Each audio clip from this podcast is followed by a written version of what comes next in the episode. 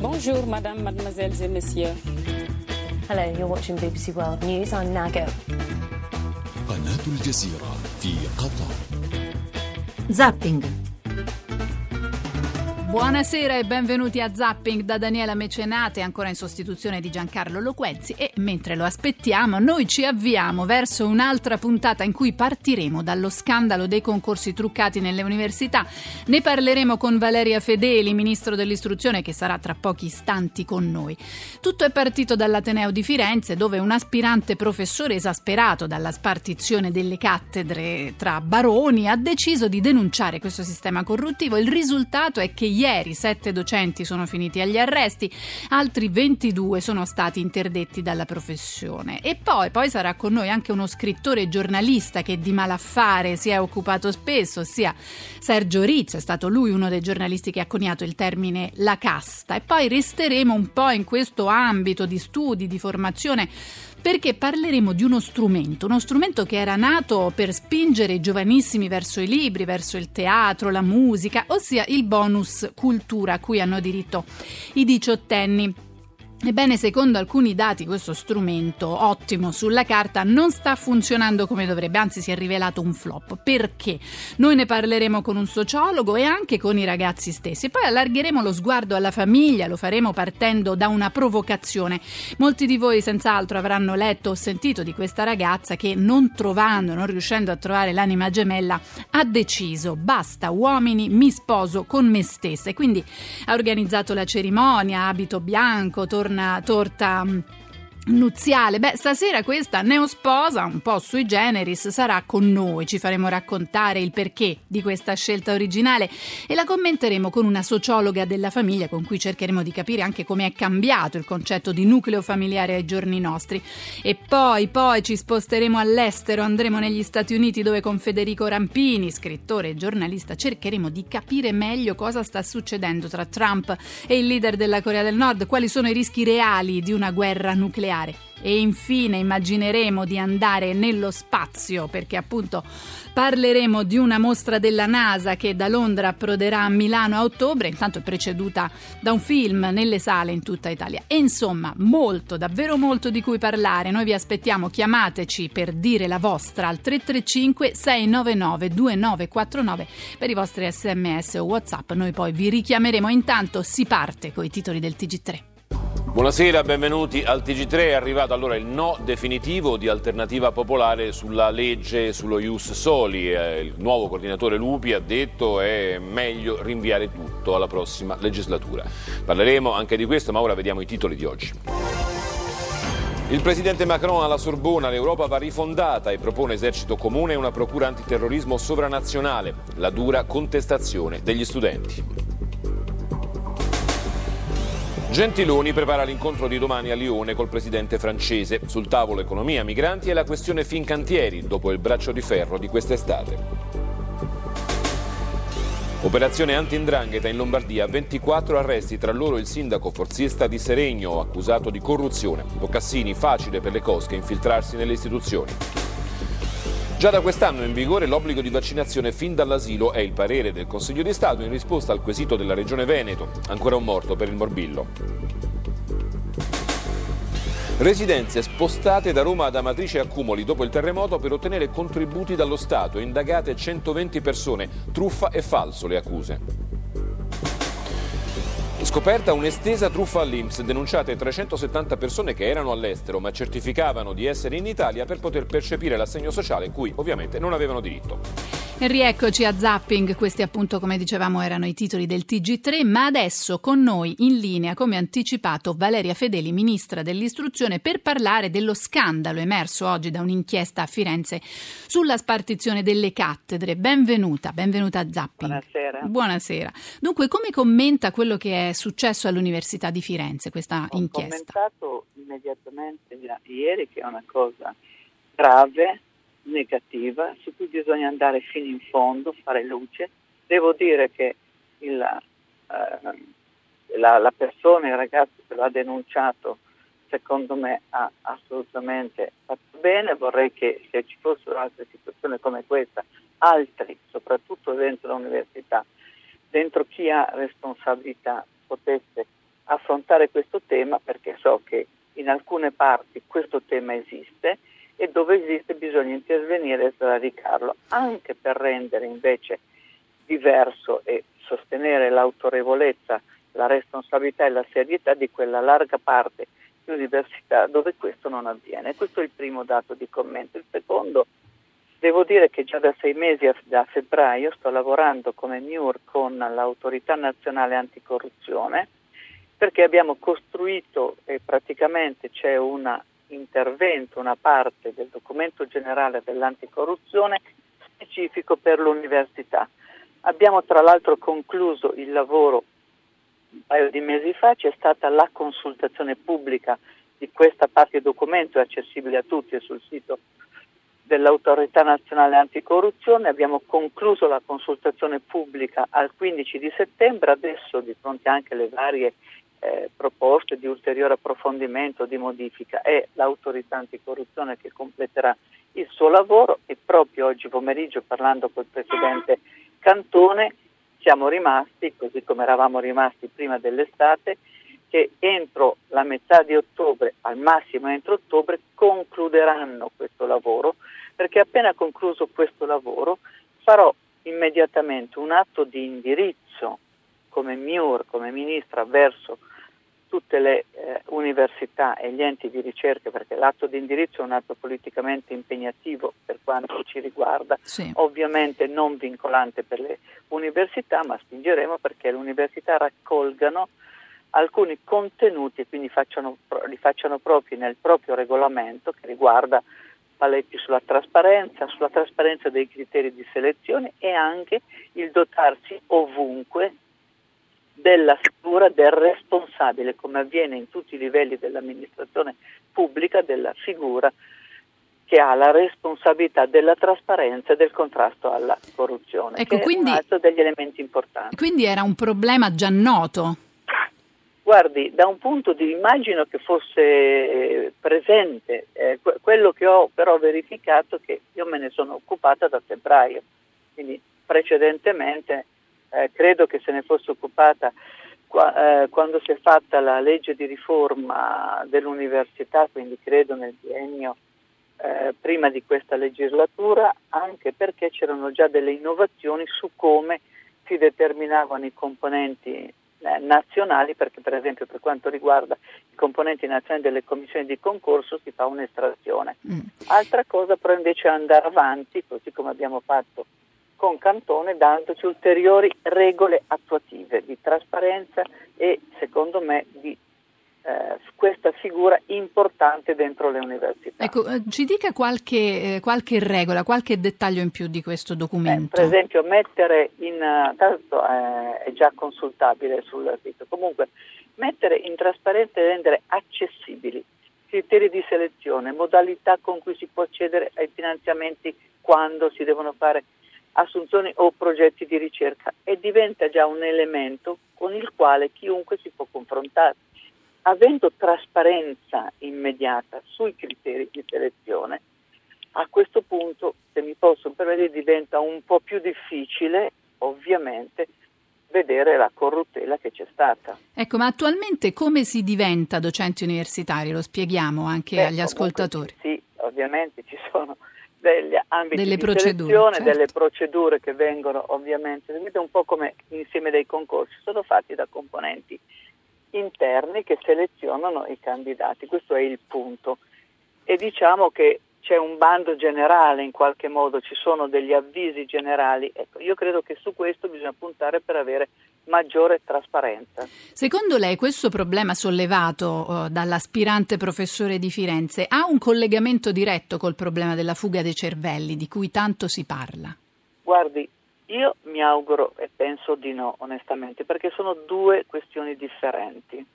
Capisco che forse lei si può anche riferire ad una frase, no, che è uscita sui giornali, che era dentro alle intercettazioni, no? Tipo, sì, non fare l'inglese, fai l'italiano, che è una frase devastante. Bruttissima, infatti. Ecco, lo dico, se non so se lei si stava riferendo a questo, lo dico francamente come cosa devastante, sbagliata, perché poi quando si fa di tutto un'erba un fascio in realtà non si va a fondo, non si distinguono tra quelli che fanno corruzione e quelli che non la fanno.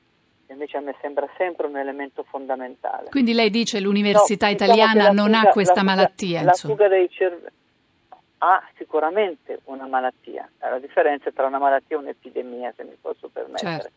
E quindi sicuramente i fatti sono stati dimostrati, bisogna intervenirci.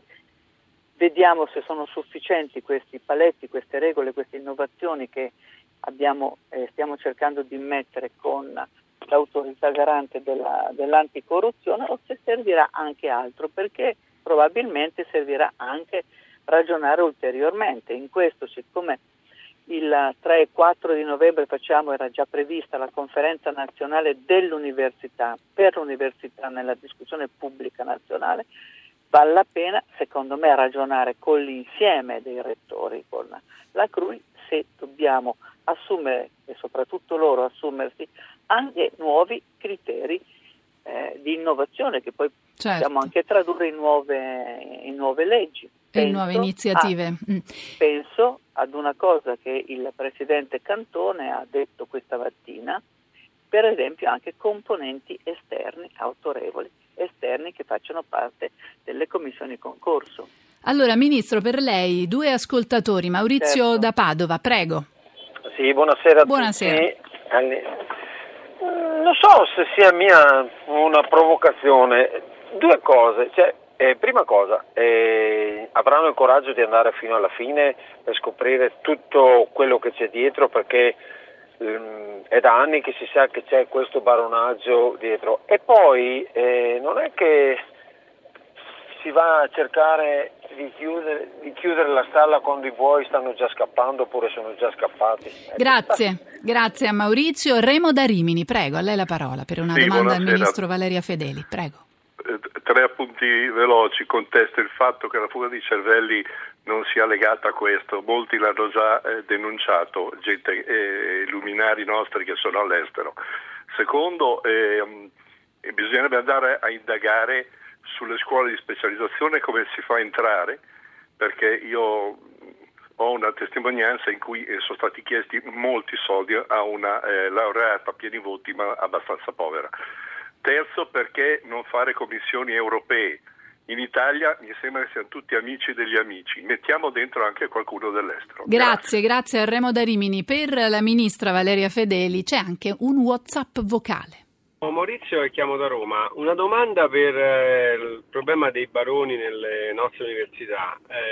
Come mai all'interno dell'università non esce mai nessun problema? Cioè, nessuno si accorge mai di nulla, nessuno denuncia, tranne che qualche appunto ragazzo di buona volontà che chiaramente rischia anche molto. Grazie, arrivederci. E allora, grazie ai nostri ascoltatori. Allora, parecchie domande. Assolutamente, riflessioni che mi aspettavo, ovviamente. Certo. La prima cosa è che bisogna andare fino in fondo. L'ho detto e si va fino in fondo. Ho fiducia nella magistratura e nelle indagini. Due, anch'io mi pongo il tema. Se queste indagini portano, come stanno portando, a scoprire che c'è un pezzo di malattia, ovviamente mi chiedo anch'io, ma lo chiederò direttamente a chi sta in quelle università, com'è possibile che non abbiano colto, visto o sentito. Quindi c'è un tema che riguarda anche un senso civico, una responsabilità più collettiva, che dove si vedono delle situazioni analoghe bisogna avere la capacità di intervenire e di denunciare. Questo lo dico perché è un elemento importante. Questa cosa delle commissioni europee, qui abbiamo un problema di ordinamento nazionale che però si può sempre modificare, ma raccolgo anche qui la sensibilità e l'attenzione che riguarda, possiamo mettere anche delle figure esterne dentro alle commissioni di concorso, come stavamo dicendo prima. Io invece credo che la fuga dei cervelli sia molto più legata all'offerta che dentro le nostre università vengono date, per esempio sui dottorati, per esempio sulla fatica e i tempi lunghi di ingresso nell'università. Credo che ci sia di più un problema di tempi e modalità di ingresso nell'università che fa preferire anche ai nostri ragazzi di andare all'estero. Ecco perché poi un ascoltatore diceva, ma si sapeva, no, che c'erano tutti questi... A me si dice, posso dire, anche l'espressione che uno degli intervenuti ha detto, si dice oppure mi è stato detto che ha dovuto pagare per fare un corso di specializzazione. Francamente io di fronte a questo, adesso non conosco l'ascoltatore che è intervenuto, ma gli direi come quando vengono da me a dirmi delle cose: andate subito alla Procura della Repubblica. Assolutamente. Lì trovate ascolto, denuncia e intervento. Ecco, perché poi tutte queste vicende naturalmente finiscono, come dicevamo, per mettere in discussione la qualità degli atenei italiani, cosa che non meritiamo. No, non lo meritiamo perché, le ripeto, sicuramente i fatti dicono che ci sono, c'è della corruzione in alcune parti, ma non può essere che da questa parte corrotta si dica che è tutto corrotto, perché invece ci sono qualità, serietà e trasparenza in altre parti delle nostre università, e sicuramente sono dalla parte di chi dice andate fino in fondo dove invece c'è corruzione, perché diversamente anche chi procede correttamente rischia di perdere autorevolezza e reputazione nella qualità della formazione che offrono agli studenti universitari. Ecco, io approfitto di averla al mio microfono, Ministro Fedeli, per chiederle anche un'altra cosa. Abbiamo visto l'iter difficile della proposta sullo Ius Soli. Lei però ha cantato qualche giorno fa una canzone. No, ho suonato, no, diciamo la verità. It's Wonderful. In un attimo in mezzo a tanti ragazzi lì all'iniziativa mi è stato detto: ma qual è il cantante italiano? Io ho una grande passione per Paolo Conte, ecco, e lei ha intonato un po' a mo' di spot per lo Ius Soli questa canzone It's Wonderful. Lei è ottimista, pensa, spera che la proposta vada avanti? Il tema non è essere ottimista. Io mi auguro, nonostante le dichiarazioni anche di oggi di una persona ovviamente rispettabile come il deputato responsabile Lupi, però io mi auguro che invece troviamo i numeri e le condizioni perché al Senato si possa votare. E lo dico da questo punto di vista non solo come persona che ci crede, ma anche come ministra dell'istruzione, dell'università e della ricerca, perché non realizzare quella legge di fronte agli 820.000, agli 840.000 ragazze e ragazzi che sono già nelle nostre scuole, che studiano con i nostri figli e nipoti, che imparano la nostra lingua, che rispettano la nostra Costituzione, comunque fanno gli stessi percorsi di studio dei nostri ragazzi. Francamente dire a loro che c'è un ritardo su questo, nel riconoscere attraverso questo loro percorso la cittadinanza, secondo me è un passo indietro ed è secondo me un messaggio sbagliato rispetto alla qualità e alla necessità di integrazione nel rispetto della nostra civiltà e delle nostre regole. Bene, noi ringraziamo allora la ministra Valeria Fedeli, ministro dell'istruzione, per essere stata con noi a Zapping. La ringraziamo e la salutiamo. Grazie. E adesso i titoli di Rai News 24. Il Consiglio di Stato ha ratificato la correttezza della legge sui vaccini obbligatori nelle scuole di infanzia sin dall'anno in corso, respinto ricorso del Veneto. Alfano chiude un possibile voto in Parlamento sullo Ius Soli, una cosa giusta al momento sbagliato, dice che può diventare un regalo alla Lega, ma il PD insiste. Spetta a noi rifondare un'Europa sovrana e democratica, così il presidente francese Macron, che propone anche procura ed esercito comuni. Migranti, la nostra inviata sul Mar Nero in Romania, dove da qualche settimana si è aperta una nuova rotta della disperazione. Finte residenze nei comuni terremotati di Accumoli e Amatrice per ottenere senza requisiti il contributo di autonoma sistemazione, i controlli della procura. Notte di Champions per il Napoli, a San Paolo arrivano gli olandesi del Feyenoord, i partenopei in campo con il tridente. E noi abbiamo parlato di formazione, di cultura. Questo argomento che affrontiamo adesso non è lontano, anzi parliamo del bonus cultura, quello dedicato ai ragazzi diciottenni per l'acquisto di beni come libri, biglietti del cinema, del teatro, corsi di lingua o di musica. Insomma, secondo alcuni dati però questo contributo di 500 euro introdotto proprio per incentivare la diffusione della cultura tra le nuove generazioni si è rivelato in realtà un flop. Solo 6 su 10 lo ha richiesto, poi molti non lo hanno proprio utilizzato, addirittura se lo scambiano su internet. E come mai? Che cosa sta succedendo? Questo strumento era inadeguato oppure i ragazzi non sono interessati alla cultura? Ne parliamo con un ospite, un sociologo, David Benassi, sociologo economico e docente all'Università Bicocca di Milano. Benvenuto. Buonasera e grazie per l'invito. Dunque, lei che idea si è fatto? È un segnale preoccupante del fatto che i ragazzi non leggono, non vanno a teatro, non vanno al cinema. Che significa quello che è successo? Sì, no, io direi che il bonus per i diciottenni forse è stato ritagliato senza tenere in giusta considerazione i modelli di consumo culturale da parte dei giovani. Ecco, io direi questo. Quindi è stato destinato a un modello di consumo culturale che sicuramente nei giovani è cambiato sensibilmente. Ecco, anche perché insomma la musica se la scaricano gratis, no? Oppure usano Netflix, Spotify. Ora avremo tra un po' anche un rappresentante dei ragazzi. Lei che ne pensa? No, questo sicuramente è vero, anche penso che tutti noi, se conosciamo qualche diciottenne, abbiamo sentito storie di questo genere. Per questo appunto dicevo che forse si poteva studiare o uno strumento diverso. Premetto che io credo che sia stata un'iniziativa positiva questa, di investire anche nella formazione culturale dei giovani, però forse si poteva pensare a uno strumento più flessibile o più accompagnato soprattutto da parte delle scuole, nella scelta poi da parte dei giovani su come utilizzare queste risorse, e poi forse dilazionarlo un po' di più nel corso del tempo. 500 euro da spendere rapidamente forse sono tante per un ragazzo.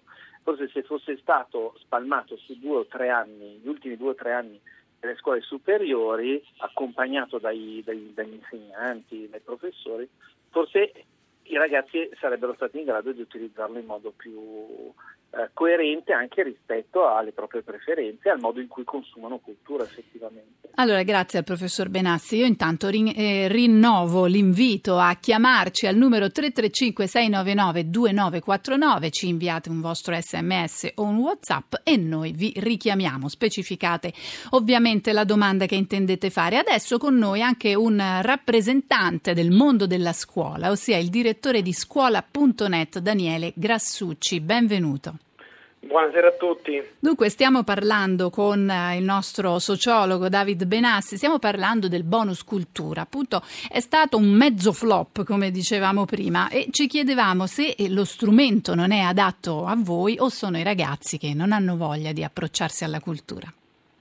Beh, sicuramente è un problema complesso. Da una parte c'è sicuramente uno strumento che non era di semplice fruizione, ecco, perché ricordiamo che per poter usufruire del bonus era necessario avere un'identità digitale, la cosiddetta SPID, e tutti quelli che hanno provato a crearsi un'identità digitale in questo modo sanno che è una procedura abbastanza complessa, abbastanza macchinosa, quindi questo può avere scoraggiato qualcuno.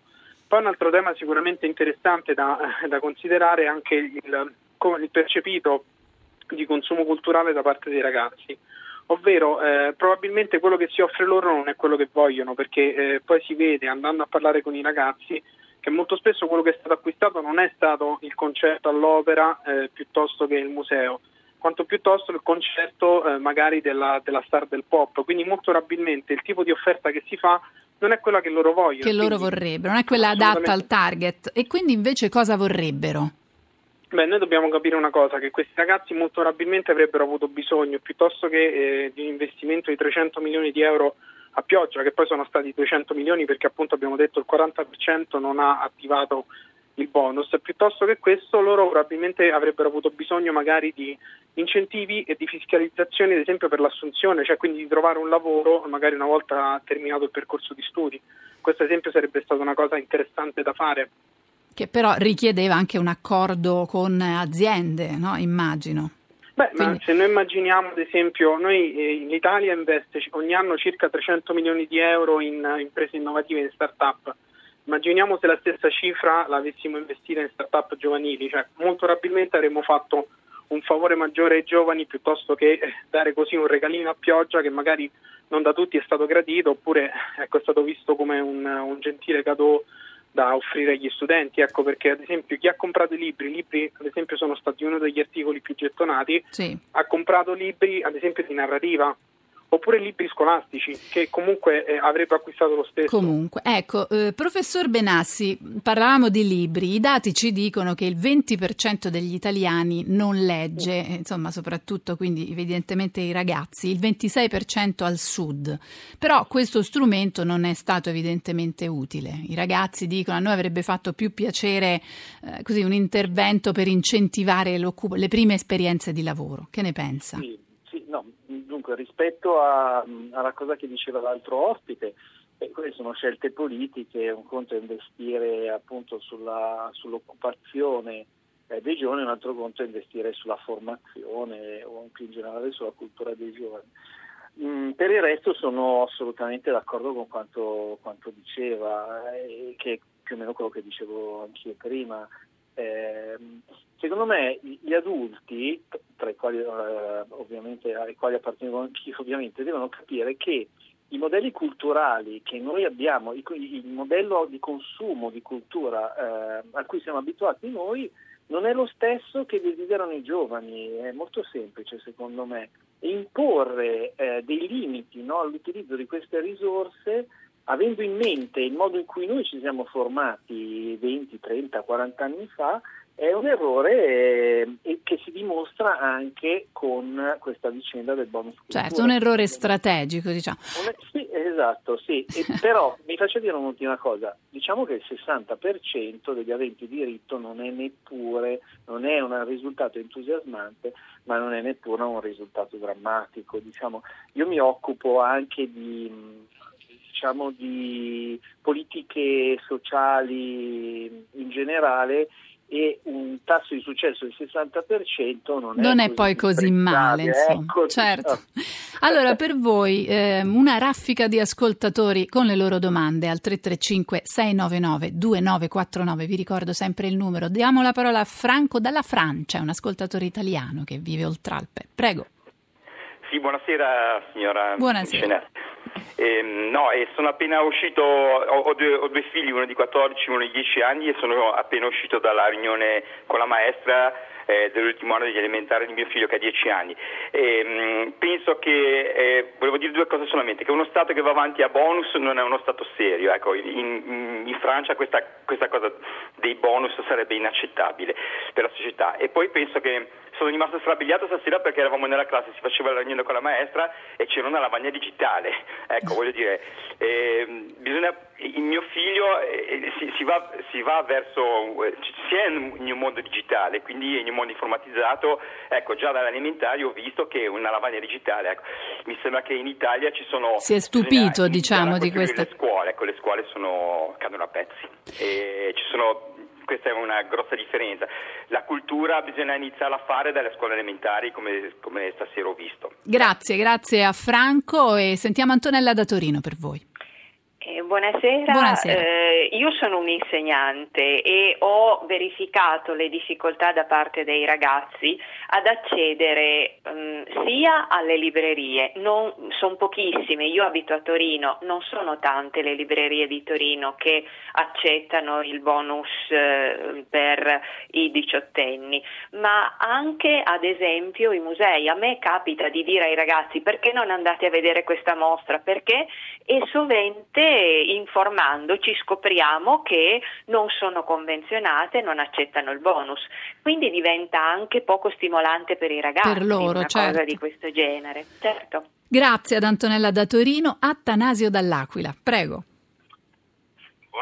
Buonasera. Io non ho sentito né negli interventi né dagli interlocutori una parola. Questo è stato uno spot elettorale, uno spot politico, perché come gli altri bonus si è risolto unicamente nel dare un qualcosa in vista di elezioni, per essere chiaro.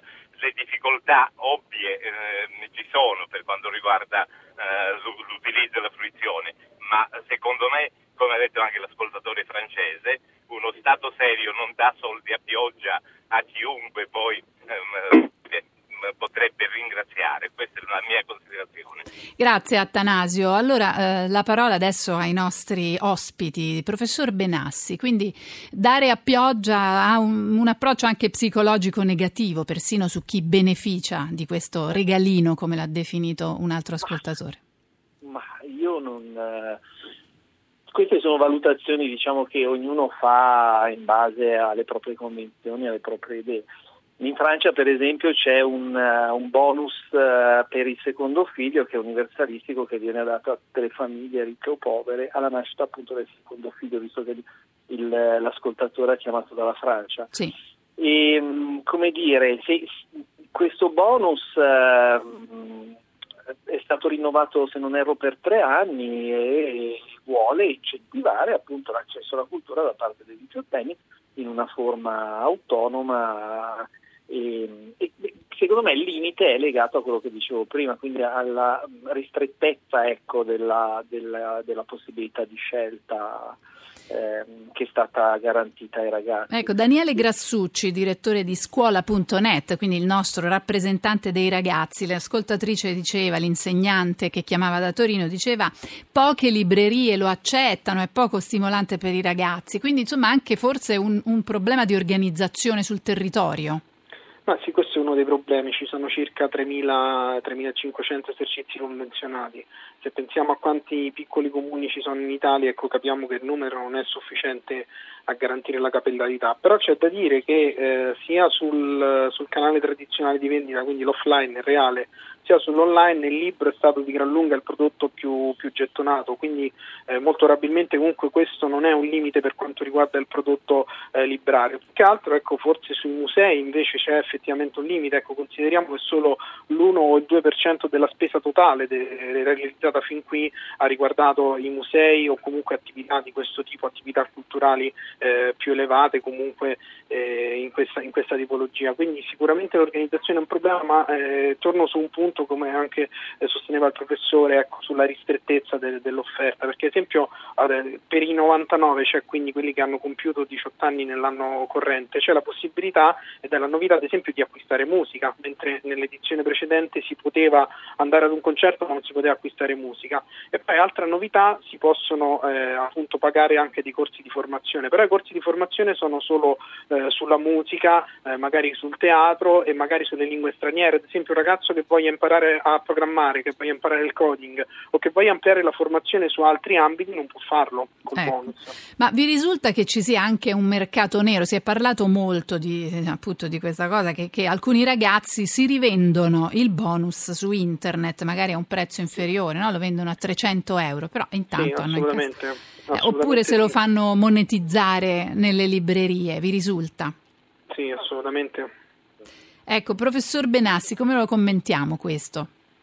Lo commentiamo guardi, le faccio un esempio che diciamo di un conoscente, di cui non facciamo il nome ovviamente. Certo, per carità. Questo ragazzo voleva comprarsi il monitor per il computer e ha comprato, si è messo d'accordo con la mamma e con papà e ha comprato dei libri piuttosto che dei biglietti di teatro per i genitori, e i genitori gli hanno poi comprato il monitor. Questa è la... andiamo sempre un po' sullo stesso punto. Ecco, infatti, i ragazzi vogliono delle altre cose. Vogliono molto la tecnologia, è vero, Daniele Grassucci?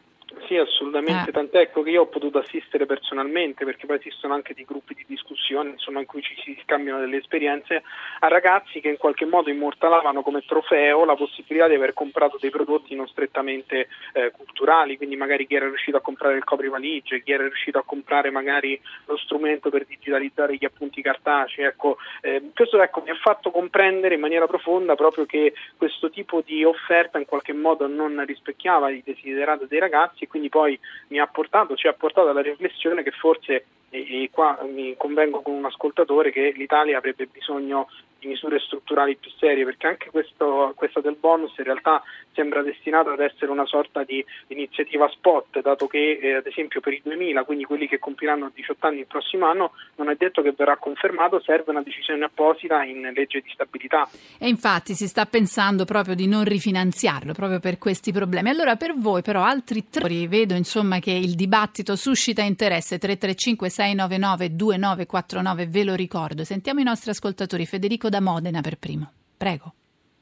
Sì, buonasera. Buonasera. Stavo ascoltando con interesse la trasmissione perché personalmente ritengo che sia stata una scelta molto importante e utile. utile e lungimirante investire sulla cultura dei giovani. Può darsi, da quello che sentivo, dalle considerazioni, che ci siano degli ostacoli, no, alla fruizione. Non credo però, ma volevo capire meglio anche dagli ospiti, questo ostacolo per esempio legato alla SPID, all'identità digitale. Io ho 48 anni, non ho avuto nessun problema ad attivare la SPID, ci vuole un attimo di tempo ma non tanto, e credo che un nativo digitale non si fermi di fronte a queste cose, quindi forse gli ostacoli sono più nel trovare esercizi convenzionati, almeno da quello che ho sentito, però mi interessava capire qualche considerazione anche dal professore, adesso non ricordo il nome, dell'università. Sì, il nostro sociologo. Sì. Bene, grazie Federico. Adesso Gino da Padova, prego. Buonasera. Gino. Niente, volevo intanto complimentarmi per la trasmissione. Grazie. Poi volevo dire che mi trovo d'accordo col professor Benassi quando dice che secondo lui avrebbero dovuto essere spalmati questi 500 euro nell'arco dei 3 anni. Però, e qui mi trovo d'accordo sia con il rappresentante dei ragazzi sia anche con il signor Atanasio, evidentemente interessava colpire i nati nel 1999 per uno spot elettorale, quindi sono perfettamente d'accordo con l'ascoltatore Benassi. Grazie Gino da Padova, e rimando queste domande ai nostri ospiti. Dunque, qualche fan di questa iniziativa c'è, come il primo ascoltatore che chiamava da Modena, poi di nuovo un ascoltatore che parla di un regalo elettorale. Cosa risponde il nostro sociologo David Benassi? Dunque, sì, le politiche di spesa pubblica spesso nascondono anche degli interessi legati alla ricerca del consenso, perché fare finta di nulla, se ne sono viste moltissime nella storia dell'Italia contemporanea. Riguardo all'identità digitale, le difficoltà poi di attivare il bonus, da un certo punto di vista l'ascoltatore ha ragione. Dall'altro punto di vista però noi non ci dobbiamo mai dimenticare che l'Italia, come anche gli altri paesi occidentali, scontano quello che si chiama digital divide, cioè il fatto che la capacità di utilizzare le nuove tecnologie è legata anche all'acquisizione delle competenze, quindi di un titolo di studio o comunque di un addestramento, no? Sulla capacità. E quindi questo secondo me è un segnale preoccupante, cioè il fatto che alcuni ragazzi 18enni abbiano difficoltà ad accedere e ad utilizzare queste nuove tecnologie che aprono, no? Un mondo molto più vasto rispetto a quello piccolo della nostra vita quotidiana. Questo, l'ascoltatore ha sollevato una questione interessante, che è legata appunto al fatto che una fetta di questi 18enni probabilmente ha delle serie difficoltà ad utilizzarlo. Ecco, quindi chiudiamo andando da Daniele Grassucci, direttore di scuola.net, lo dicevo, il nostro rappresentante dei ragazzi. Quindi voi come lo vorreste? Lo vorreste più aperto all'acquisto di beni di tecnologia, di durata più lunga e insomma un po' più adatto a voi? Insomma, però se non fosse rifinanziato sarebbe un peccato, vi dispiacerebbe o restereste indifferenti? Innanzitutto noi ci limitiamo a riportare quella che è l'opinione dei ragazzi, insomma come testata giornalistica quello che noi facciamo è riportare il dato, quindi quello che è emerso comunque analizzando i dati, insomma le interviste che abbiamo fatto ai ragazzi, è che innanzitutto c'è stata per molti, un buon 30%, un'idea che si trattasse di un regalo elettorale. Tant'è che quando insomma i ragazzi postano delle foto in cui è stato acquistato, insomma in cui si vede l'acquisto, si ringrazia l'ex premier, magari storpiandone il nome, però certo, si ringrazia lui, quindi è stato percepito in questo modo. È sicuramente un'opportunità importante perché comunque si finanzia la formazione e si finanzia la cultura, però ritengo che sia importante per valorizzare questo investimento che il paese fa sui 18enni, cercare appunto di far sì che questo denaro raggiunga lo scopo. Nell'impossibilità di farlo forse sarebbe meglio concentrare questo investimento su qualcosa che abbia valore per questi studenti, però l'importante comunque è che questo deve essere solo il primo passo di una serie di attività di investimenti che si fanno sulle nuove generazioni, a partire proprio dalla scuola, che invece è stato il comparto più sottofinanziato degli ultimi anni, su cui sono stati fatti dei tagli enormi. Basti pensare che ad inizio anni 2000 si spendeva il 6% del PIL in istruzione e il 3% di spesa sanitaria, sanitaria, dopo 10 anni siamo arrivati ad invertire i capitoli. Certo, quindi comunque un buon segnale. Bene, allora noi ringraziamo i nostri ospiti, Daniele Grassucci, direttore di scuola.net, e il nostro sociologo economico David Benassi, professore, docente all'Università Bicocca di Milano. Grazie a tutti e due per essere stati con noi a Zapping, e quando sono le 20:10 noi ascoltiamo i titoli del TG1. Europa, il presidente francese alla Sorbona, l'Unione ora è troppo debole, lenta e inefficiente, dice Macron, rendiamola unita e forte. Gentiloni, per rilanciare l'Unione Europea bisogna dare risposte ai cittadini, fiducia in Angela Merkel dopo il voto, cruciale il rapporto con Parigi. Jussoli, Alternativa Popolare chiude, sarebbe un regalo alla Lega, il PD avanti con chi ci sta, centrodestra, follia a insistere. Il Consiglio di Stato conferma vaccini obbligatori già dall'anno scolastico in corso per frequentare asili nido e scuole materne. 'Ndrangheta, blitz in Lombardia, tra i 27 arrestati anche il sindaco di Seregno, il PM Boccassini, corruzione e omertà elette a sistema. Amatrice e furbetti della residenza, 130 persone indagate per truffa, avevano dichiarato di abitare nel comune per avere i sussidi da terremotati. Chi m'ha visto con Beppe Fiorello e Pierfrancesco Favino per la prima volta insieme da giovedì al cinema. Un musicista bravo ma mai diventato famoso, con il suo migliore amico organizza la propria sparizione per attirare l'attenzione su di sé. E siete all'ascolto di Zapping, Daniela Mecenate al microfono alle 20:11. E noi abbiamo ascoltato i titoli del TG1, adesso cambiamo argomento rispetto a quello di cui parlavamo prima, abbiamo parlato di cultura fino adesso. E adesso invece parliamo di una fiaba a lieto fine, cioè un matrimonio qui, però non c'è il principe azzurro. È un matrimonio particolare con abito bianco, bomboniere, torta nuziale, parenti commossi, tutto perfetto, appunto come dicevamo, non c'è lo sposo.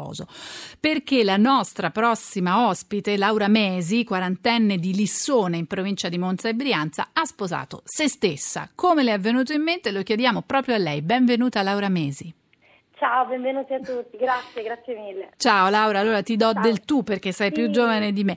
Tu sei la prima sposa single d'Italia, perché lo hai fatto? Allora, l'ho fatto perché sono single da 3 anni e 2 anni fa, così, non so spiegare il perché. Al mio 38° compleanno, alla festa, ho dichiarato, perché ovviamente a 38 anni ti senti dire ma quando ti sposi, quando hai figli... E quindi io così ho detto, caspita ragazze, ma io mi do un tempo, io se tra 2 anni, arrivato ai 40 anni, non trovo il mio principe azzurro, ma sai che c'è, io mi sposo anche se da sola. E da lì tutti, brava, fai bene, gli uomini sono tutti uguali. Quando invece poi a febbraio di quest'anno mi sono svegliata una mattina e ho detto, caspita, ad agosto faccio 40 anni, se voglio veramente sposarmi devo iniziare ad organizzare il tutto. E così è stato, quindi ho iniziato a divulgare questa notizia tra la mia famiglia, le mie amiche, i miei colleghi, e riscontravo uno stupore di fronte a questa iniziativa, nata quindi per mantenere una promessa a se stessa di fronte a un panorama un po', mi sembra di capire, desolante intorno a sé per quel che riguarda le possibili anime gemelle. Ecco, noi vi facciamo sentire una clip tratta dal film Tutta colpa di Freud, per la regia di Paolo Genovese, un film del 2014 in cui Marco Giallini così dà dei consigli alle figlie e fa una classificazione dell'universo maschile. Ce lo sentiamo.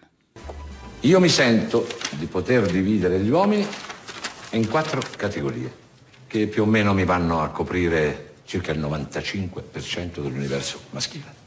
Categoria numero 1, gli insoddisfatti. Tutto il giorno ripetono la mia vita fa schifo, mia moglie non mi ama, i miei figli mi detestano. La donna che casca in questo rapporto diventa una croce rossina, non dice mai io ti amo, ma dice io ti salverò. Categoria numero 2, Peter Pan. Hanno di bello che non hanno crisi di mezza età perché sono fermi all'adolescenza. Per loro sei un joystick. Conquistarti vuol dire salire al primo livello, portarti a letto, vincere la partita. Prediligono donne giovani, esageratamente giovani. Passerei senz'altro alla categoria 3, i vorrei ma non posso. Di solito sposati con figli, ma in procinto di separarsi, in procinto di dirglielo, in procinto di andare via di casa. Sono sempre in procinto di, ma non fanno mai nulla. Perché ora lei sta attraversando un momento difficile, perché il bambino è piccolo, perché il bambino non capirebbe. Poi alla festa di laurea del bambino Forse capisci che il momento giusto non arriverà mai. E poi ci sono infine i buoni, belli e intelligenti. Ah, finalmente! E qual è il loro problema? La mamma. La mamma? Sì, una presenza costante e imprescindibile fin dall'infanzia. È lì che cominciano a trasformare i loro piccoli uomini in piccoli mostri. Ma quanto è bello sto pisellino. Tutto il repertorio, quanto sei bello, quanto sei intelligente, quanto sei bravo. E allora, se per metà della tua esistenza una donna ti fa sentire Dio, perché accettare che per il resto della vita un'altra donna ti faccia sentire uno stronzo? Papà, però scusa, tu hai parlato del 95% degli uomini. Il restante 5%? Sono quelli decenti. Buona cacciata tesoro, amore mio. E questo appunto, come dicevamo, era una clip tratta dal film Tutta colpa di Freud. Allora, Laura Mesi, ti è capitato, immagino, di incontrare, sei d'accordo con questa classificazione di Marco Giallini? Mamma mia, quanto è vero, quanto è vero. Corrisponde alla tua esperienza? Sì, sì, assolutamente. Mia esperienza, esperienza che poi sento tutti i giorni con storie di amiche piuttosto che conoscenti. Io faccio l'istruttrice fitness, quindi ho sempre lavorato al contatto col pubblico. Il nostro lavoro è anche un po' da psicologhe, poi io sono una persona sempre molto sorridente, positiva, quindi facilmente le persone poi aprono il proprio cuore e mi raccontano le loro storie. Ed è così, la vera verità è questa. Ecco, ma raccontaci il tuo matrimonio, innanzitutto chi ha celebrato, non so, hai fatto anche un viaggio di nozze. Sì, a partire dall'addio al nubilato che mi hanno organizzato le mie amiche, sì, a luglio.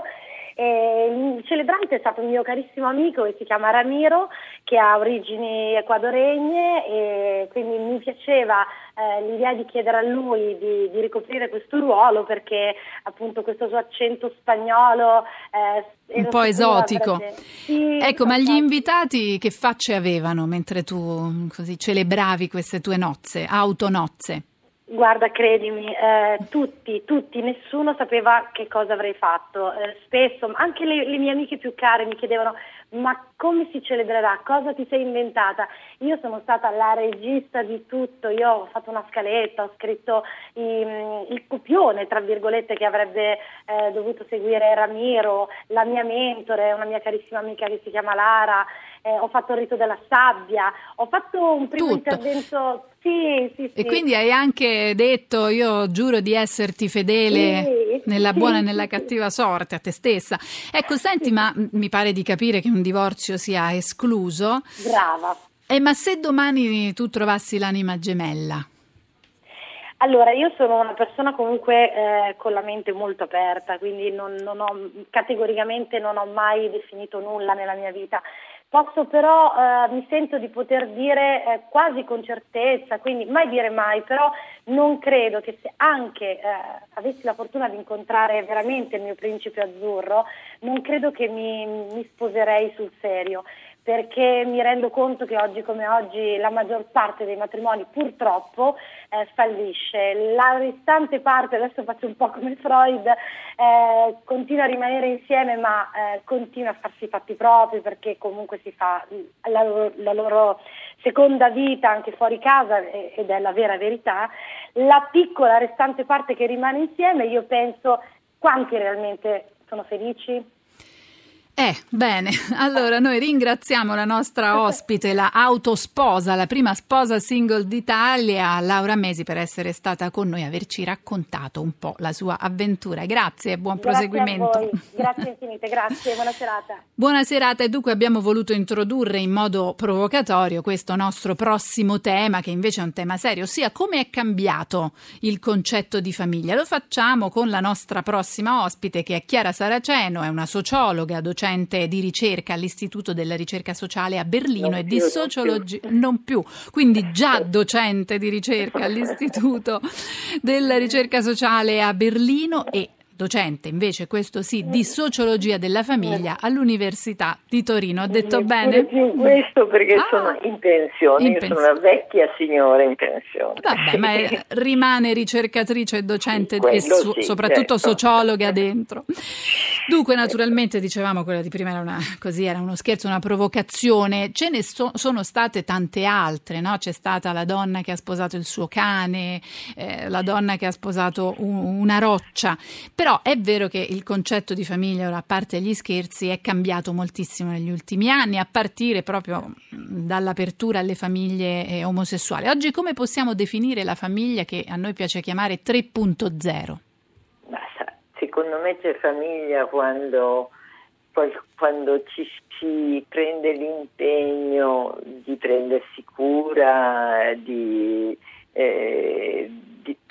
fondamentalmente quando si prende l'impegno di essere responsabili di qualcun altro, quindi c'è famiglia innanzitutto quando ci sono figli, secondo me. Poi ci sono le coppie, quindi coppie e famiglia non necessariamente coincidono, ma comunque c'è famiglia quando ci si prende duraturamente responsabilità verso un altro. E quindi quello che è cambiato non è tanto, prima ancora che il concetto, è la pratica della famiglia, perché intanto le famiglie sono diventate molto lunghe, perché si vive a lungo, per cui si rimane figli anche quando si esce di casa e si fa una propria famiglia a lungo, perché i propri genitori continuano a vivere, quindi abbiamo queste parentele molto lunghe, per fortuna, certo, molto lunghe.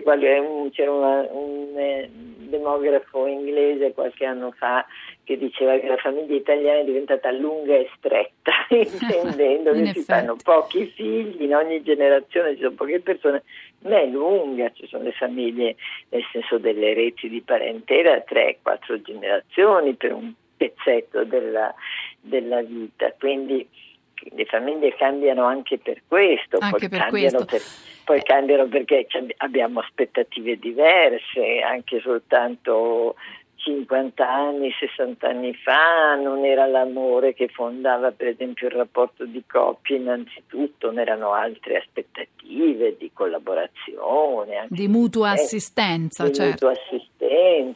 100 anni fa l'idea che i figli dovessero essere amati, anzi si pensava che troppo amore facesse male ai figli e così via, quindi le famiglie cambiano anche quando apparentemente rimangono le stesse dal punto di vista della forma, certo, perché cambiano i loro contenuti. E allora i dati però ci dicono che ci sono sempre meno matrimoni religiosi e più riti civili, che sono arrivati ormai al 43%, quindi siamo lì. In parte i riti civili aumentano anche perché sono aumentati i secondi matrimoni, certo, persone divorziate che non possono sposarsi religiosamente, e aumentano poi le convivenze, quindi le coppie che scelgono di non sposarsi affatto. Oggi un matrimonio, oppure che prima di sposarsi decidono di convivere per un po', oggi un matrimonio su trena è preceduto da una convivenza. Un figlio su 4 mi sembra nasce dentro una convivenza, quindi anche mi verrebbe da dire la sequenza che porta una famiglia è cambiata. Prima, almeno per le donne, prima c'era il matrimonio, poi c'era il sesso, poi c'erano i figli, eccetera. Oggi il sesso è molto anticipato sia per gli uomini che per le donne, poi a volte si va a vivere assieme, appunto una volta su 3 da vivere assieme, ma a volte oggi sempre di più anche un figlio può essere fatto prima di un matrimonio. In altri paesi questo riguarda la maggioranza. Certo. E dunque io vi ridò il numero di telefono 335 699 2949, chiamateci, o meglio inviateci un SMS e un WhatsApp, vi prenotate, noi vi richiamiamo su questo argomento di cui stiamo parlando adesso, la famiglia, come è cambiato il concetto ma anche la pratica della famiglia. E per noi, anzi per la nostra ospite Chiara Saraceno, un ascoltatore, Vito da Sesto San Giovanni, prego. Sì, buonasera. Volevo praticamente fare una riflessione su come oggi ci sia sempre meno gente disposta a intraprendere percorsi coraggiosi come il matrimonio, perché comunque il matrimonio è un percorso coraggioso per una serie di ragioni, anche economiche, diciamo. e lo dico io che se non avessi trovato una moglie molto più convinta di me non mi sarei neanche sposato. Col senno di poi invece è importante mantenere una certa stabilità e costruire questo tipo di percorso a fianco ad una persona. Poi sentivo l'ascoltatrice di prima, quella che si è autosposata, sì, la nostra ospite di prima, la sposa single. Esatto, legava la felicità al matrimonio o al non matrimonio. La felicità è una cosa che ti costruisci dentro, a prescindere poi dalle scelte di vita, quindi questo è fondamentale capirlo, insomma. Grazie. Grazie a Vito da Sesto San Giovanni. Torniamo dalla nostra ospite, la sociologa Chiara Saraceno. E certo, in effetti solleva un tema importante, cioè cosa spaventa? C'è forse un welfare poco dedicato alla famiglia, insomma, problemi economici per chi...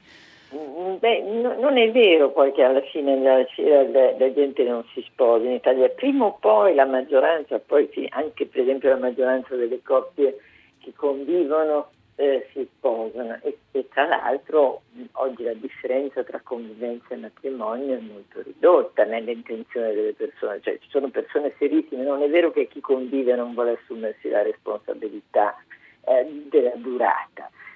Anzi, per certi versi chi convive pensa che non basta mettersi al riparo di un rito per garantire la durata, che la durata è qualcosa che deve essere costruita tutti i giorni, certo. Quindi non contrapporrei, tant'è vero che poi quando si è vissuto un po' assieme, si è visto che la cosa può funzionare, si finisce spesso con lo sposarsi. Certamente poi, oggi alcuni progetti di lunga durata, a prescindere dal convivere o non convivere, cioè dal convivere piuttosto che sposarsi, soprattutto il fare figli, in Italia è reso difficile dal fatto che le più giovani generazioni a volte non hanno un orizzonte temporale con un minimo di sicurezza, un lavoro che duri più di 6 mesi. Certo. Un ascoltatore, Emanuele da Roma, ancora un ascoltatore, sì, al 335-699-2949. Prego, a lei la parola. Buonasera, io vi sento un po' male, spero che voi mi sentiate bene. Sì, noi la sentiamo, Emanuele. Va bene. Dunque, io ho avuto la fortuna di sposarmi lo scorso anno a 39 anni, mia moglie è un po' più giovane di me, ne ha 35, aspettiamo adesso il primo bambino, speriamo bene, insomma. E devo dire una cosa sulla famiglia che cambia e come cambia. Io ora che ho 40 anni mi rendo conto di essere stato vittima per decenni di una propaganda nemmeno tanto strisciante contro il matrimonio, contro la famiglia. Perché faceva figo non sposarsi, faceva figo ma chi te lo fa fare, faceva figo ma la tua libertà dove la metti, e adesso mi rendo conto a 40 anni che ho fatto male a dare retta solo a 40 anni. Sì, a tutte queste pressioni culturali. Molto, ma io penso soltanto a come abbiamo trattato la questione della ragazza, la signora che ha chiamato prima, che ha fatto quella baracconata che svilisce il matrimonio. E io parlo da ateo, non voglio fare un discorso religioso, sono assolutamente laico. No, Ecco, è caduta la linea col nostro ascoltatore, ma dunque c'è stato un periodo quindi in cui il matrimonio, comunque convivere, stare insieme, legarsi a qualcun altro non andava più di moda? Non mi risulta proprio, può darsi nel mondo... nell'ambiente che frequentava quel signore, ma in realtà no, cioè anzi per certi versi, soprattutto in Italia, sembra che l'unico modo di diventare grandi sia appunto anche convivere, sposarsi e così via, per cui se si ritarda subito si viene considerato irresponsabili o egoisti o senza guardare alle difficoltà. Beh, poi c'è appunto negli ultimi anni la novità delle unioni civili. Certo. Quello che riguarda soprattutto, anzi, che è il segnale della popolarità del matrimonio, perché quello che chiedevano le coppie dello stesso sesso, proprio di poter anche loro formare una coppia legittima con lo stesso valore delle coppie. Certo, questo diverse. È impresso però un bel cambiamento nel concetto tradizionale di nucleo familiare.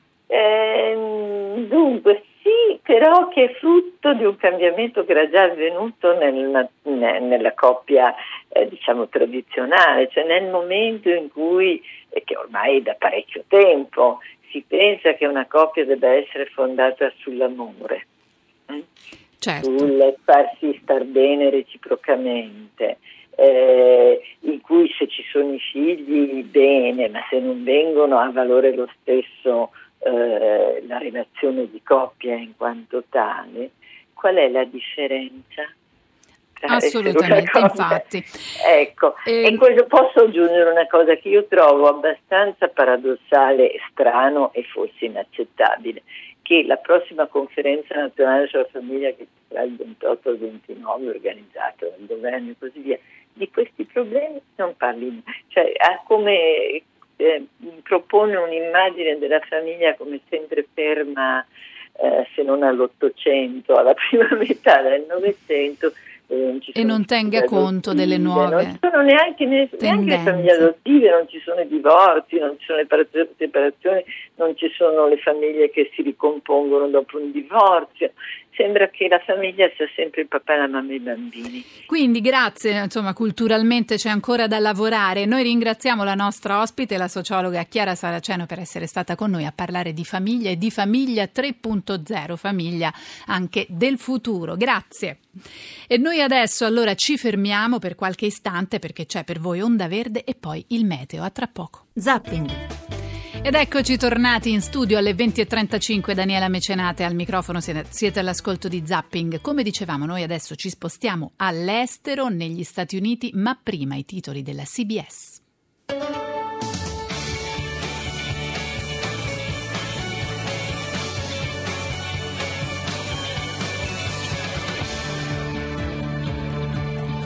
It's Tuesday, September 26, 2017. This is the CBS Morning News. Non posso sostenere questa legge di riforma. Fallisce il tentativo dei repubblicani di abolire la Obamacare, riforma sanitaria di Obama. Per il secondo giorno consecutivo il mondo dello sport è unito in protesta contro Trump e si fa pesante lo scontro tra il presidente e la Lega Nazionale di Football. La carenza di cibo e acqua mette in crisi la popolazione di Puerto Rico, che lancia un disperato appello di aiuti dall'isola devastata dall'uragano Maria.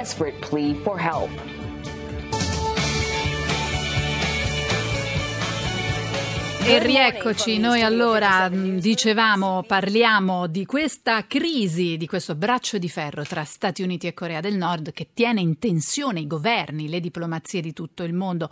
L'escalation di dichiarazioni è inquietante, con Trump che afferma che i coreani non resteranno a lungo in circolazione e il suo avversario Kim Jong-un dice: l'America ci ha dichiarato guerra, noi colpiremo i bombardieri statunitensi. Questo sta succedendo, però cosa potrebbe accadere con noi? Il giornalista e scrittore Federico Rampini, corrispondente da New York per la Repubblica. Benvenuto Federico. Grazie, buonasera. Buonasera, e dunque lo dicevamo, un braccio di ferro un po' sinistro tra questi due leader, però secondo te prima o poi si dovranno fermare o vogliono davvero arrivare ad una guerra missilistica? Noi siamo di fronte a una situazione molto asimmetrica, quindi mentre le intenzioni dell'amministrazione americana possono essere decifrabili, quelle di Kim Jong-un dobbiamo un po' tirare a indovinare, non abbiamo meno strumenti. Mm-hmm. Sì, certamente. Quindi l'America non vuole andare alla guerra. Questa, per esempio, l'accusa fatta ieri dai nordcoreani secondo cui l'amministrazione Trump gli avrebbe già dichiarato guerra non corrisponde al vero, cioè Trump ha lanciato diversi ultimatum, si può condividere o meno il tono talvolta esagerato, insomma il tipo di eloquio, di retorica, ma non c'è mai stata una dichiarazione di guerra e gli americani continuano a dire alla Corea del Nord in varie forme e con toni più o meno minacciosi che deve fermare il suo programma nucleare, che peraltro è un programma nucleare condannato dalle Nazioni Unite, dal Consiglio di Sicurezza, dalla comunità internazionale, quindi non è solo l'America a dirlo. Che cosa voglia la Corea del Nord? Qui invece entriamo in un terreno sabbie mobili, cioè dobbiamo fare delle congetture, delle supposizioni. È probabile che a Kim, il dittatore, che gli interessi portare la situazione fino a uno spasmo estremo per dimostrare che lui è davvero una potenza nucleare, che non ha paura dell'America, che è la più grande potenza militare del pianeta, deve sopportarlo, deve subire le sue provocazioni continue, non ha modo di neutralizzarlo. Sono state fatte molte, elaborazioni sulla psicologia di Kim. Molti dicono che lui non vuole fare la fine di Saddam Hussein o di Gheddafi, e quindi per lui l'atomica è una sorta di polizza vita, perché se quei dittatori là l'avessero avuta forse non avrebbero fatto quella fine. Beh, certo, è un bel risultato, no? Come dicevi tu, per il leader nordcoreano aver attratto su di sé l'attenzione del mondo e essersi messo, insomma, a controbattere sullo stesso livello del capo del pianeta, cioè il presidente degli Stati Uniti. Era un po' questo che lui voleva. Sicuramente gioca, ma qui appunto forse uno psichiatra può essere la persona più adatta a rispondere. Giocano degli elementi di vanità, di narcisismo portato fino a dei livelli patologici, di egomania, paranoia, mania di grandezza, delirio di onnipotenza, non lo so, tutti i termini che si possono mettere. Beh, peraltro si applicano in parte anche a Donald Trump, intendiamoci, cioè qui abbiamo a che fare certamente con presidente di un paese democratico che deve rispondere all'opinione pubblica e all'opposizione interna, certo. All'opposizione interna, poi per fortuna dietro di sé dei generali che hanno un po' studiato le guerre e non le vogliono perdere. I generali americani hanno tanti difetti sicuramente, però cercano di non andare incontro a delle avventure in cui possono loro stessi essere danneggiati, insomma, certo. Quindi c'è un narciso egomaniaco anche alla Casa Bianca, però tra i due il più pericoloso è l'altro. È sicuramente il nordcoreano. Ecco, cosa può fare la comunità internazionale realmente? Pochissimo. Forse quasi nulla. Ogni tanto bisogna anche arrendersi di fronte all'evidenza. Ci sono dei problemi che non hanno soluzioni. Questo lo ha detto, è una delle rare volte che mi sono trovato in pieno accordo, l'ha detto Vladimir Putin di recente. A volte bisogna riconoscere ci sono dei problemi insolubili, non siamo sempre in grado di controllare il mondo, certamente lo siamo sempre meno noi occidentali. Putin per esempio disse a proposito, nella stessa occasione, a proposito delle sanzioni economiche, che possiamo andare avanti finché vogliamo con queste sanzioni economiche, ma quando c'hai dall'altra parte un dittatore che è disposto a condannare il proprio popolo a mangiare erba, letteralmente, sì. Così ha detto Putin, no? Uh-huh. A cosa servono le sanzioni? Beh, la Russia è piuttosto irritata, no? Lavrov, il ministro degli esteri, ha detto le teste calde si calmino, non siamo all'asilo, quindi parole piuttosto irritate. Ecco, poi bisogna aggiungere che sia la Russia che la Cina hanno fatto un doppio gioco da molti anni e continuano a farlo. Sono gli unici due paesi che hanno qualche capacità di pressione, sono gli unici due paesi che hanno dei confini con la Corea del Nord e dei rapporti economici. Non ce la raccontano tutta. Cioè ufficialmente sia Mosca sia Pechino continuano a condannare l'escalation di test nucleari e missilistici della Corea del Nord, aderiscono alle nuove sanzioni, votano insieme con gli occidentali al Consiglio di Sicurezza. Dietro le quinte fanno spesso un altro gioco, cioè evidentemente gli fa comodo questa doppiezza, questa ambiguità, gli fa comodo che ci sia una piccola Corea del Nord che fa gli sberleffi all'America e ne dimostra l'impotenza. Ecco, allora due ascoltatori su questo per te, Federico. Tommaso da Roma, prego. Buonasera. Della trasmissione. Vi volevo domandare, possiamo fare un piccolo sforzo per cercare di capire il punto di vista di Kim? Cioè, Xi e Putin fanno questo sforzo, perché Kim punta tanto sull'atomica? Perché gli Stati Uniti sono tanto contro la Corea del Nord? L'armistizio del 1953 è rimasto tale, sono ancora in guerra gli Stati Uniti con la Corea del Nord, possono, grazie a questo armistizio, mantenere sul territorio della Corea del Sud una vasta porzione di esercito, di mezzi, di uomini, di missili, grazie, eccetera, eccetera. Grazie a Tommaso, grazie. E Giovanni da Roma anche, prego. Sì. Buonasera. Io sono stupito della sorpresa sul livello di irrisolvibilità del problema coreano, atomico coreano, e vorrei invitare Rampini, che è un intellettuale, un progressista di area, diciamo, mainstream, ritengo, e che penso abbia difeso l'accordo proposto da Obama con l'Iran.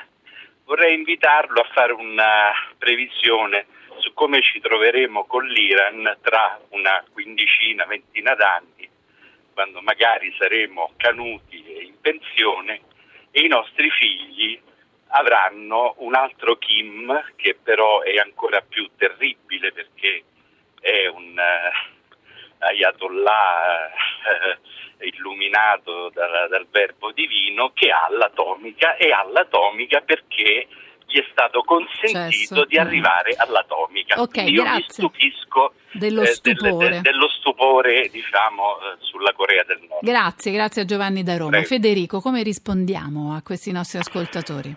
Ma dunque, sì, intanto lo sforzo di capire che cosa vuole Kim non lo stanno facendo molto neanche i russi e i cinesi, altrimenti ce lo dovrebbero spiegare loro.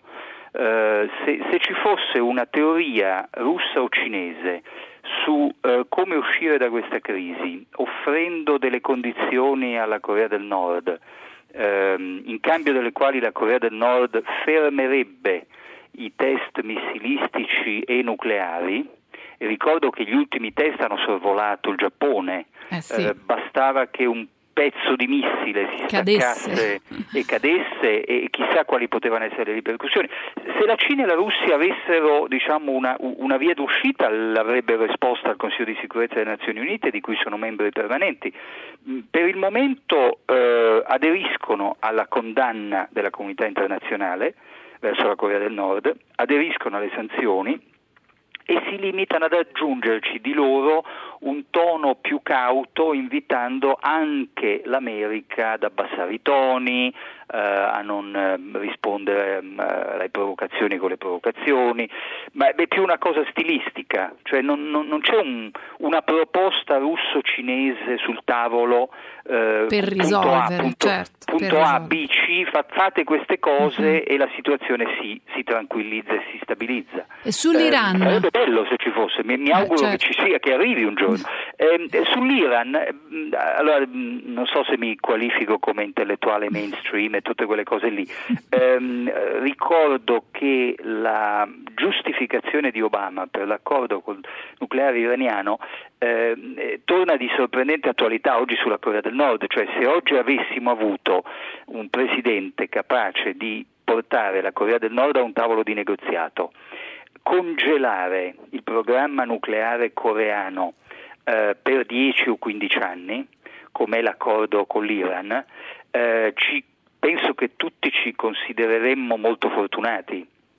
Quello è l'accordo nucleare con l'Iran è pieno di difetti, però se non altro ci assicurava 10 anni di tranquillità, che nella vita non sono mica male, diciamo. Adesso non sappiamo che fine farà, perché Trump ha tempo fino al 15 ottobre per dichiarare al Congresso degli Stati Uniti che l'Iran non sta rispettando quell'accordo, quindi a ritirarsi, e allora entreremo in una fase completamente nuova. Può anche darsi che l'Iran ricominci subito il suo programma nucleare se l'America si ritira. Bene, lo vedremo. Allora, grazie intanto per essere stato con noi a Zapping a Federico Rampini, giornalista e saggista corrispondente da New York per la Repubblica. Grazie, e noi ci andiamo ad ascoltare i titoli del TG2.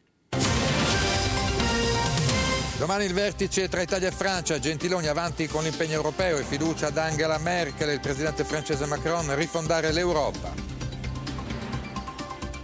Alternativa Popolare chiude allo Ius Soli, se ne parla nella prossima legislatura, replica il PD, noi andiamo avanti, cercheremo una maggioranza in Parlamento. Le mani dell''ndrangheta su alcuni settori economici del nord Italia, le procure di Milano e Monza dispongono 27 arresti, tra loro il sindaco di Seregno. Il Consiglio di Stato conferma l'obbligo delle vaccinazioni nelle scuole dell'infanzia. A Catania un uomo di 42 anni muore per il morbillo, non era vaccinato. Sono tanti gli artisti che si nascondono dietro uno pseudonimo per sottrarsi ai riflettori, ma non al successo spesso scatenato proprio dalla curiosità. Il caso più celebre è quello della scrittrice Elena Ferrante, adesso raccontata anche da un documentario. Sempre Zapping, sempre Daniela Mecenate alle 20.49. E allora noi vi abbiamo portato negli Stati Uniti per parlare di questo braccio di ferro tra Trump e il suo collega, il leader della Corea del Nord. Adesso invece andiamo ancora più lontano, andiamo nello spazio e lo facciamo però restando coi piedi per terra, perché lo facciamo attraverso una mostra che si tiene a Milano, promossa dalla NASA, si chiama appunto NASA A Human Adventure. Parte ad ottobre, i primi di ottobre, anche se sarà anticipata da un film, un documentario che sarà nelle sale nei prossimi 3 giorni. E in mostra ci saranno oggetti straordinari, ci sarà il modulo di comando dell'Apollo, le tute spaziali, varie componenti dello Space Shuttle, dello Sputnik, insomma tante emozioni. E noi allora per parlare di queste emozioni spaziali abbiamo raggiunto telefonicamente un astronauta italiano, Luca Parmitano, detto anche Astro Luca. Benvenuto Astro Luca. Grazie, buonasera a tutti gli ascoltatori. E allora Luca Parmitano lo ricorderete anche per essere stato l'unico italiano ad uscire dalla navicella nello spazio e poi anche per la sua missione Volare, sulla quale ha scritto un libro edito da Rai Eri peraltro. Benvenuto. E dunque tutto questo è esposto nella mostra della NASA. Tu però conosci bene tutti questi oggetti, il cibo liofilizzato, le tute, i moduli lunari, raccontaci. Sì, ma innanzitutto li conoscevo anche prima di essere un astronauta, perché ho visitato i musei a Washington, gli Smithsonian, dove mm-hmm. sono, esatto, sì, in particolare l'Aerospace Museum di Washington, che raccoglie molti di questi artefatti. Poi viaggiando anche al Meteor Crater, in Arizona ci sono alcuni di questi artefatti. Poi chiaramente da astronauta mi ci sono appassionato ancora di più e alcuni li ho utilizzati personalmente, come appunto il cibo spaziale, che credo e spero sia molto migliorato dai tempi delle missioni Apollo e Mercury. Sì, perché tu tra un po' torni nello spazio nel 2019, tra un paio d'anni, ti stai già preparando? Mi sto preparando, ma di fatto la mia missione al momento è ancora come equipaggio di backup per quella che andrà alla fine del 2018, perché al momento le missioni del 2019 non sono ancora in programma, quindi non è proprio del tutto corretto dire che tornerò in volo nel 2019 al momento. Però mi sto addestrando comunque, perché chiaramente devo essere pronto a prendere il posto certo. di uno degli astronauti che vorranno nel 2018. Ecco, nel tuo libro, appunto, come dicevamo, Volare, tu hai raccontato un po' tutte le tue avventure, tra cui appunto anche le tue 2 passeggiate, le tue attività extraveicolari, una delle quali poteva finire tragicamente. Raccontaci. Yes, a me non piace onestamente parlare di quell'avventura come se fosse il momento centrale della mia missione, perché sono in realtà pochi minuti al confronto di 166 giorni, però chiaramente è un momento importante che per chi non lo conoscesse ha visto un'avaria, il mio scafandro è andato in avaria, un'avaria meccanica irreversibile, a causa del quale il mio casco ha cominciato a riempirsi di acqua del circuito di raffreddamento della tuta. Fortunatamente, con un po' di fortuna, ma anche con il supporto chiaramente dell'equipaggio sia a bordo che a terra, sono rientrato all'interno della stazione, salvandomi la vita. E però è anche quindi un brutto momento, però l'esperienza è stata fantastica, quella appunto della passeggiata spaziale. Fantastica sicuramente, sia da un punto di vista umano che professionale, ma anche l'emergenza poi ha una sua importanza, perché dobbiamo ricordarci sempre che quando una cosa fallisce, una cosa non va bene, è sempre un momento di crescita, perché poi noi abbiamo compreso che cosa è andato male nello scafandro, per quale motivo è nata in avaria, e adesso questa avaria in particolare così pericolosa non succederà mai più, perché abbiamo appreso quali erano i problemi. Certo, ecco, quanto è importante il sogno spaziale per l'uomo? Tu hai realizzato quello che è il sogno di molti bambini, no? Quanti di noi hanno detto da bambini voglio fare l'astronauta? Tu questo sogno l'hai realizzato, però comunque il sogno spaziale di esplorare l'universo, quanto è importante per l'umanità secondo te? Sì, chiaramente io parlo un po' con un bias in positivo, perché sono un astronauta e vivo il mondo dello spazio, ma in generale io vorrei dire, dico questo, anche per chi non ha competenze spaziali, chi non comprende il lavoro di scienza, di evoluzione, di invenzione, di creazione che noi facciamo nel mondo dello spazio, dovrebbe bastare anche semplicemente il valore di ispirazione che lo spazio riesce a dare, che è unico al mondo. La mostra della NASA è un esempio di come questo lavoro può ispirare a essere un po' migliori come umanità. A Milano c'è il Museo della Scienza con una mostra dell'Agenzia Spaziale Europea che mostra la Terra vista dallo spazio dai nostri satelliti, che ha una forza di impatto visivo e di ispirazione che è unico, perché ci sono due modi di unire la gente. Uno è il modo in negativo, quando tu unisci dando un nemico comune, e poi c'è un modo positivo, che è quello di dare un obiettivo comune, e l'obiettivo dell'esplorazione spaziale è affascinante, è importante, è quello che ci permetterà di, in un certo senso, di lasciare la Terra e di espanderci nello spazio in un futuro lontano ma non lontanissimo e non impossibile.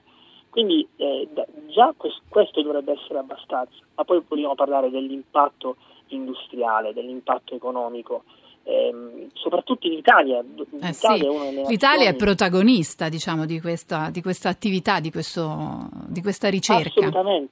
Assolutamente, è protagonista. Io dico sempre che dobbiamo riconoscere che l'Italia ha costruito il 40% del volume abitato della Stazione Spaziale Internazionale, un record assoluto, nessun altro paese al mondo ha un tale record. E l'impatto socio-economico è ineguagliabile, è importantissimo. Lo spazio ha un ritorno del 600% per quanto riguarda l'industria e del 200% per quanto riguarda il volo spaziale umano, quindi è veramente un introito importante per la nostra nazione. Ecco, per te quando vai in questi musei e vedi gli antenati dei macchinari che si utilizzano adesso nello spazio, che impressione ti fa vedere lo Sputnik, vedere la navicella che ha portato l'AICA nello spazio? Ci sono due reazioni da parte mia. La prima sicuramente è un desiderio di emulazione. Questo è quello che mi ha fatto diventare astronauta, di fatto, vedere gli astronauti, vedere una tuta spaziale vera, vedere uno scafandro, vedere quegli oggetti. A me dà la voglia di poter essere, mi immagino in quella stessa situazione, di essere al posto di quei pionieri. Allora io purtroppo ti devo fermare, la seconda ce la racconterai un'altra volta. Grazie a Luca Parmitano, astronauta dell'ESA e dell'ASI, pilota collaudatore dell'aeronautica militare, unico italiano finora ad uscire dalla navicella nello spazio. Io vi saluto, qui ci fermiamo, grazie alla nostra squadra, e l'appuntamento ovviamente è per venerdì.